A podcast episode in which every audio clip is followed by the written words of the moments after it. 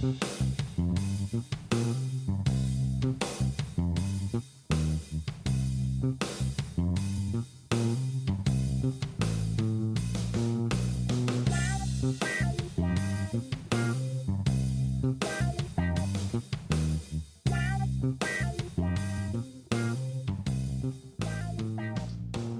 tonight we're discussing our morbid fascinations. There is a trigger warning with this episode. We will be talking of murder and crime. If any of these to- topics are triggering for you, I suggest you listen to one of our other episodes because nobody else has listened to them.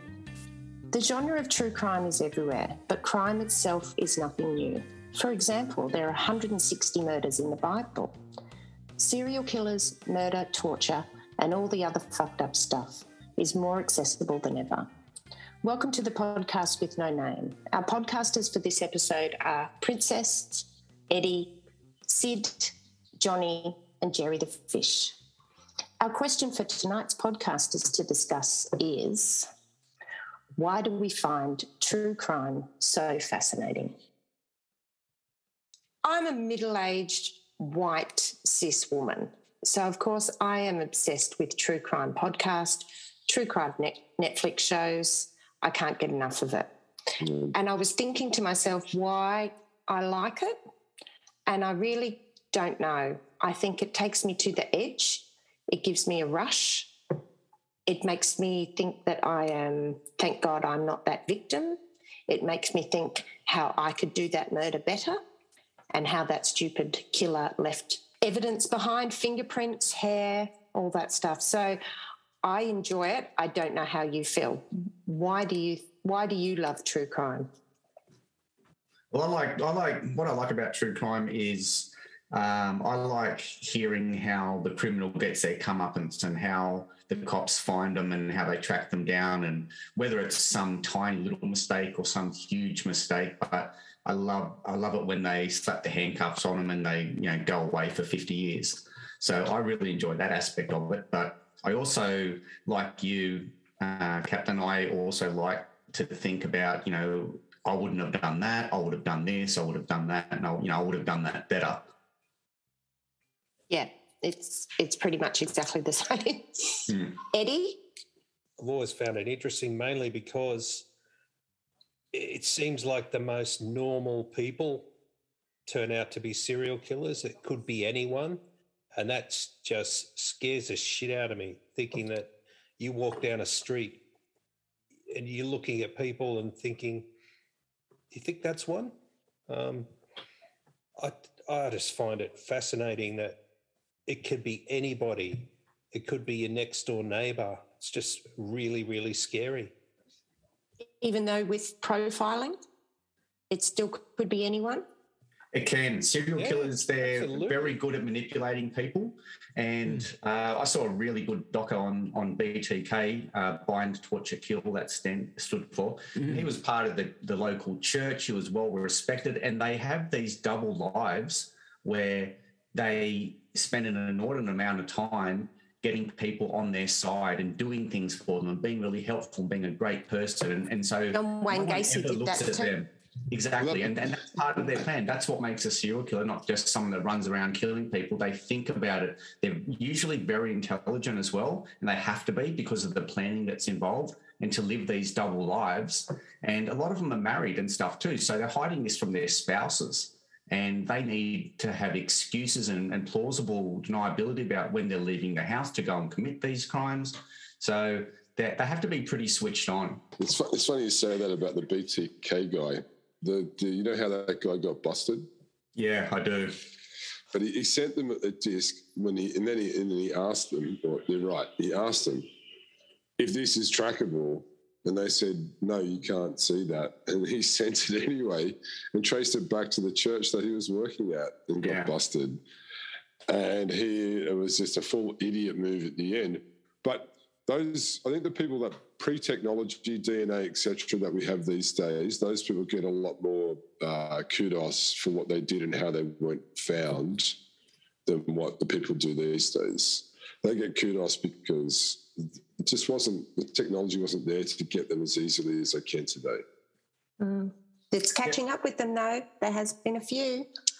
I know, I understand now- that, but I just mean like then it's like, how do we find this guy? And now they have multiple ways. There's so many more ways, you know, GPS on your phone, blah blah blah. Ninety percent of those crimes are just like they're not premeditated. It's just on the spot, and that's why people make mistakes because they just do it and they're like, how do I clean this up? But even in the kitchen or whatever, it's like they've done it and they're like, how do I clean this up? There's blood all over the floor. They've already fucked up. They didn't put any plastic down. They've done none of that shit.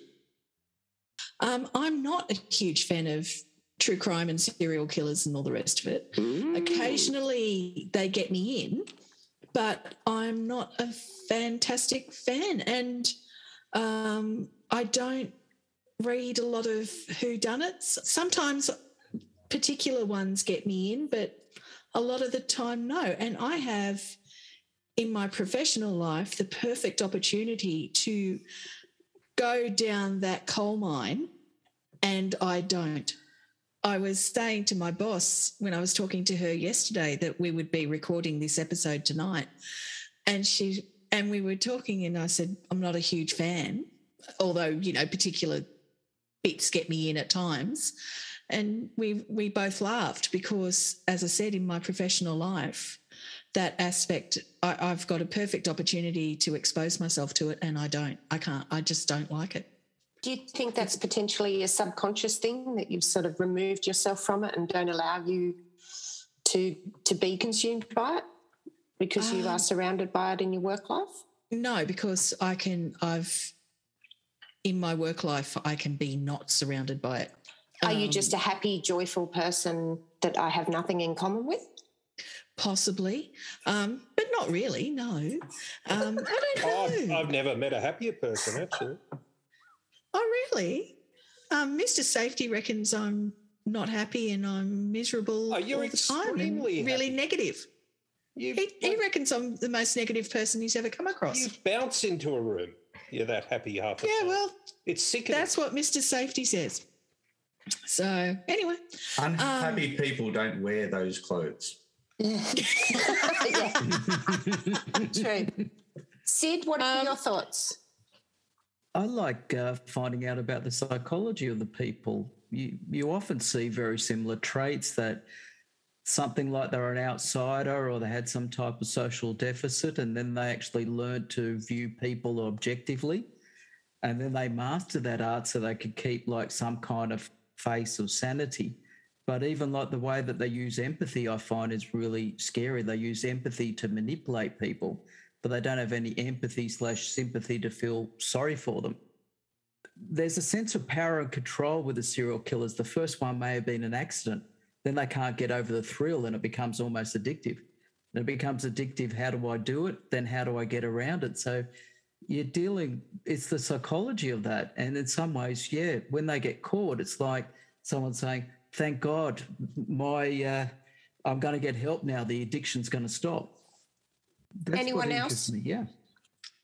Johnny and Eddie sort of answered it more like what they why why they like it, like what's it about it, why they like, rather than why they like it, as in. And Sid sort of touched on it that why do we like that sort of stuff? And it's like there's a bunch of reasons in my brain. So it's outside of our normal life. Like we're glad we're not the perpetrator. We're glad we're not the victim. We get an adrenaline rush from it because it's so out of the ordinary it's it's like you you know when you tell you ring someone up or whatever like oh, what's happened to you you tell them about oh i was driving down the road and you, it's a head-on crash in front of me and i was unbelievable it was like it's the same reason that uh, journalists and news stations like they if it bleeds it leads and terrorism controls like 30% of the news cycle yet it kills 0.03% of the population people are like, oh my God, so glad it wasn't us. All those poor people, that feeling of empathy, you get an adrenaline rush, all those sort of things happen, and people are interested in that. When 33% of people die from heart disease, you, never see 33% of the media advertising on that because it doesn't sell ad, ads. You know, they, they, they concentrate on things that make us feel, uh, oh, we're so lucky, you know, I'm glad it's not me. Oh, I would never do that. I'm better than that person. But it's so out of the ordinary.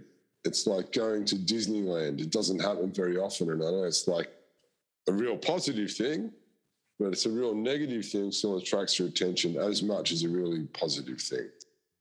So it's a bunch of different reasons why you're attracted to true crime. Because if it ever happened to you, you'd know what to do, even though you probably wouldn't. We all may have a dark side of our personality, but no one will. Well, people rarely act it out, and these guys have acted it out. I, I look, 100%. There's certain times where you think about doing that stuff. You know, like people will stand in front of somebody and they're just talking to them. It's like, what would happen if I just punched them straight in the face right now? And this is why it's great we don't know what other people think. Like all of us have said, thought certain things that you would be like, if they knew what I was thinking right now, it's just human nature and it's normal because you're rationalizing a situation to be able to control the next situation you're in. And we're always doing that. We, if we, everybody knew what we were thinking, they'd all think we were mental. Yeah, I think you're right because we like fear and we like the adrenaline rush. That's why horror movies are so Yeah. popular yeah. because it, it it enables you to go somewhere in a controlled environment because Mm. you know it's a, That's a a movie thing. and it's not Having real. control is the big thing about that because you have control when you watch that. You can But to get control that, what. that rush, And get the adrenaline or fear or of that. whatever you call it. and that's why fairy tales are a precautionary tale. They're to Exactly. instruct children about safety and about some- keeping not away all from of them. strangers. And not all Jack of and them, the but Jack and the Beanstalk. Jack was an asshole. He's a fucking murderer. He, he breaks into the, he breaks into the joint. He robs the giant, kills the guy when he's trying to get his own shit back. What an asshole! leaving That's aside it. the fact he disobeyed his mother at the start of it. Yeah. Yeah, we, well, we've all done that, John. we all know about mothers and serial killers, so there you go. But um, Well- yeah, you know, it's well- that horror sort of thing, and storytelling. We love storytelling, like the the fairy tales or Look, horror no, it's movies also- or or books. You know, It's, not, it's not just Frankenstein. that. It's the first word that's in the whole uh, heading. It's true. Like this happened. So it's like there's nothing better than watching a movie and it's like this is even if it's based on a true story, like Fargo. So Fargo is based on a true story, right? Yeah, right at the start it says based on a true story. Yeah. When when they say that at the start and it's written across the screen um, based on a true story, all the words fade away, and sometimes it's just the word story. So that makes you think, well, is it really based on a true story? Because they've said it, but then all the words have faded away, and the only thing left says story. So the Coen brothers said they just wanted to make a movie that was like it was a, like was like a true story, and they said it was good if they said it was based on a true story. That's not a true story at all. That's a, just, a script that was written. None of that happened, but they made it based on a true story. Now, as soon as that happened, that that that movie was a hit because everybody attached themselves to it in a bigger way, in a different way. They were just like, "Wow, that's true." And as soon as that's happened, it's like that could happen to me or someone I know. The movie becomes a lot better. So they were very clever in that, but it wasn't. It was just like based on a true story. They said we just wanted a movie that was like looked like it was based on a true story. Like that genre deserves something, and that's all they did. And everyone bought it. And until this uh, TV series came out, I bought it as well. Thinking back over the years of just how things were reported, whether it was done through a sermon in the church of, you know, a story that happened, a fairy tale, if you will, that precautionary tale about what happened. And it can be dated all the way back in written form. Obviously, I was mentioned the Bible before about all the murders. They're precautionary tales. Um, you know, it went back as far as witchcraft. People were, you know, burning witches at the stake because of whatever they did, being a woman. But I think if we sort of fast forward a lot, certainly the newspapers, um, you know, the Fleet Street Press loved a crime. And there were some pretty horrific crimes that happened, um, particularly in Britain. And that's where the newspapers were. And so nobody buys newspapers anymore. So you wonder whether podcasts and Netflix have taken over the, the role of reporting true crime. The way crimes are reported in the media and on particularly the streaming services, whichever style, whichever one you choose, is a continuation of the way people tell history. It's instructive, it's entertaining for all the reasons that we've already discussed. And I think the one um, way we tell stories, I mean, for millennia, these stories would have been passed down orally, whether they're in tales, in poem, or in song. Now it's more immediate. It's on your TV, it's on podcasts, it's in the print media. Um, it's just a continuation. Human nature itself hasn't changed. The media, as in the kind of medium we're using, not as in the media, yeah, the people exactly. who get it. like nobody buys newspapers anymore, do they? Yeah, it's it's it's interesting that I don't think the interest is any more now than what it was. I think we've just got more avenues for exposure. I think we're interested way more than we've ever been in the history of humanity. And I think it's been exponentially growing for a number of years. Well, if you think about one of the highest selling authors in the world is um, Agatha Christie. Mm. And she wrote about murders. And, yeah. you know, they're still being adapted. Hugh Laurie has a new series out on adaptations of Agatha Christie. So those stories of mystery and murder, even though it is only last century, that they are fascinating, titillating, and you know, we love to solve the mystery perhaps before, you know, we find out exactly that's who big, did that's it. That's a big part of it as well.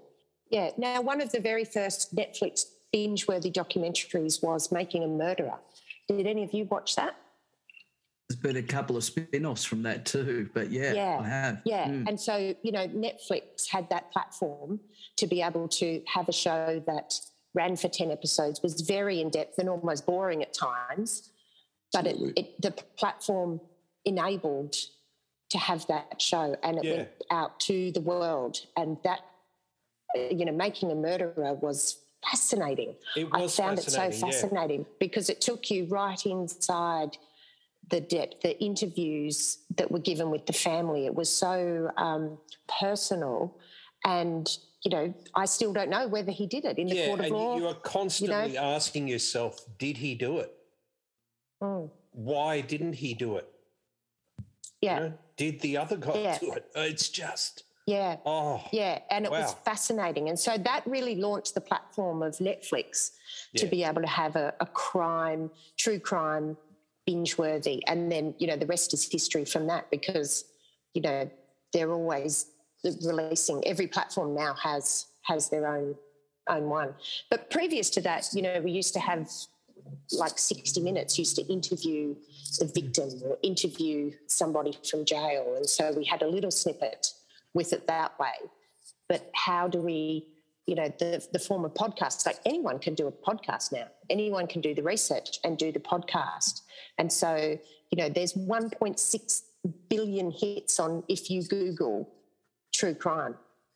Like you couldn't get through them all you speak about newspapers. No one buys newspapers anymore. It's all online. Um, Netflix, Stan, whatever. Everybody has their own platform, so they no longer have to pander to uh, studio heads to get this stuff out there. It's their own platform, so they can make what the hell they want. And I think we've got yeah, so much that, more that, choice now.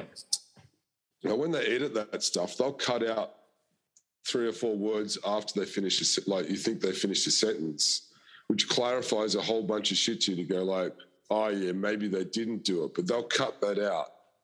Right, you don't get to see everything, and there's, there's a lot of editing that makes it look a certain way, and it's for TV. So you're still getting hoodwinked in real in true crime as well. Don't think that you're getting all the details because you're not. Absolutely. If we talk about podcasts, really, I don't know if you listen to any podcasts. Personally, I go to sleep with the podcast every mm-hmm. night um, that's floating around in my head. Is that our um, podcast? it it does end up on that one, and I wake up in screams of horror. Um, the the one that particularly I think, as far as Australia goes, um, that launched a lot of it was the Teacher's, Teacher's Pet, Pet, podcast. Yes. Yeah. um, which was released Right. in 2018. It's very topical at And that's moment too. I mean, the, the trials on right. Absolutely. And so I've been following this case pretty much since the 90s. And the reason it sort of triggered my interest was because um, the guy played for the Newtown Jets, which of course is, you know, one of my favourite teams. And so, uh, yeah, I've been following it for a long time. And so to see the whole process and, and where we are now, and the only particular reason, if you will, that it got um, you know, back in the public eye and in the DPP was because of um, the Australian newspapers uh, podcast called The Teacher's Pet. And so um, that has had 30 million downloads worldwide. And it is it was sort of that successful, if you will, or that um, uh, triggering Yeah. that it actually um, brought out a lot of uh, witnesses and a lot of people that were involved. Of course, the the high school sex scandal that came out of it as well. Um, so They, they in a took way, it offline it's- too. You can't download it at the moment. yeah, you can't download it. You can still get it overseas, but they took it offline because of. Um, but that's why it the, the, the current court court case is actually only a judge only ruling. Yeah. Um, and you can currently listen to uh, the teacher's trial every Friday evening. oh, They okay. do a roundup of the week. Yeah, so that's what I've been doing on a Friday evening. you're just wild, aren't you, Captain? Uh, a book that I read about trials that were at the Old Bailey's in uh, Old Bailey in 1895, and it made me think before podcasting, before we had television, before we had the interviews, how did people get kind of like their fix on what was happening? Hear ye, hear ye. Extra, And uh, extra. it, it was when you're talking the 1890s, it was probably the first big spike I'm talking about in in the UK where there was quite a lot of literacy going on. So people could read the newspapers. And then you have things like the Old Bailey being absolutely jam packed. And people used to do that for their entertainment. They used to hear the trial and read it in the newspapers. I think that's where it just really did help to generate this interest that's now gone on to like, you know, podcasts and all that kind of thing now. But that's it. People used to uh, pack them out. there, there's something takes hold of the entire zeitgeist of a city. Like Jack the Ripper exists. Women are afraid to go home. They're walking in packs. Men are coming out to meet them somewhere to walk them home. Like it takes over the entire city. Something like that will get into humans' DNA. That went on for a long, long time, Jack the Ripper stuff. And that's 100 plus years ago. So that really gets into everybody. It's like, and they're teaching their kids you know, this can happen, this can happen. People like that exist. And, you know, these are the monsters in the cupboard, if you will. So it's very interesting. Like, Serious crime would have been but- so much easier to get away with back in the day Oh, because Oh now my God. I mean, I, I've been approached by Channel 7 and the police for my security camera footage at my house because a crime happened down the road. And now you you know, back in the day, I, I come from a security background. And back in the day, um, if you had cameras on your house, you either had something to hide or you're a weirdo. And now every second house has got cameras. And you just can't get away with stuff anymore because you know you see it all the time with these um, criminal gangs in in Sydney, where they're shooting people, and you know you, you see them five streets away without their balaclava on because they've just tracked them from house camera to house camera to house camera, and they see them you know walking down the street without their balaclava on. So it's so much harder to get away with it these days, uh, or with, you know with the advent of um, DNA tech and just the cameras that are around. They're literally everywhere. And just because you don't see a camera doesn't mean it's not there. Just because you see a camera doesn't mean it doesn't have a 140 degree angle. You know, it doesn't mean it can't zoom in on a number plate 50 meters away. You know, this tech is out there and it's harder and harder for those criminals and those, um, you know, those serious crimes to occur. It's harder and harder for people to get away with it. Databases are also international now. Mhm. I'm just thinking of Interpol. It's harder and harder. So we were just talking about Jack the Ripper, and you know he taunted the police with letters that he wrote, and so a lot of and you know it used the media to be able to you know fascinate and build his notoriety, if you will, uh, in amongst the, the, the general public. And, you know, BTK and the Zodiac Killer did the same thing. You know, they wrote letters to the media, asked them to be published, wrote them to the police, just to taunt with them. And and that's really interesting because they knew that they were in the public psyche and how popular they were and how the the mass people were really interested. And it almost goes to feed their ego of just like ha ha you can't catch me. Yeah i was going to say that it really speaks to their ego when they're taunting police because you know uh, most people when they commit a crime they they just want to hide out and let it all you know go by without sort of putting your hand up going hey i'm over here or now i'm over here or now i'm over there and you're just asking for trouble. But these people, they're so wrapped up in their own, you know, superiority over everyone else, they just don't conceive that they can ever get caught. It's all about trying to let people know who's really in control in their eyes. Mm. It's them. Mm. Yeah, but they're taking it to like the next level and that they're letting everybody know that they are just so clever. Until they're not. Yeah, I mean, Kaczynski, oh, yeah, yeah, Kaczynski, when he published his manifesto, it was some of his turns of phrase that actually got him caught out because mm. people recognise some of the phrases being uniquely his. Yeah. yeah. So in one way, you, you let their ego or their hubris run away with them as a way to detect them. Thanks for listening to part one of the podcast with no name exploration into true crime. Join us for part two. I hope we haven't freaked you out too much.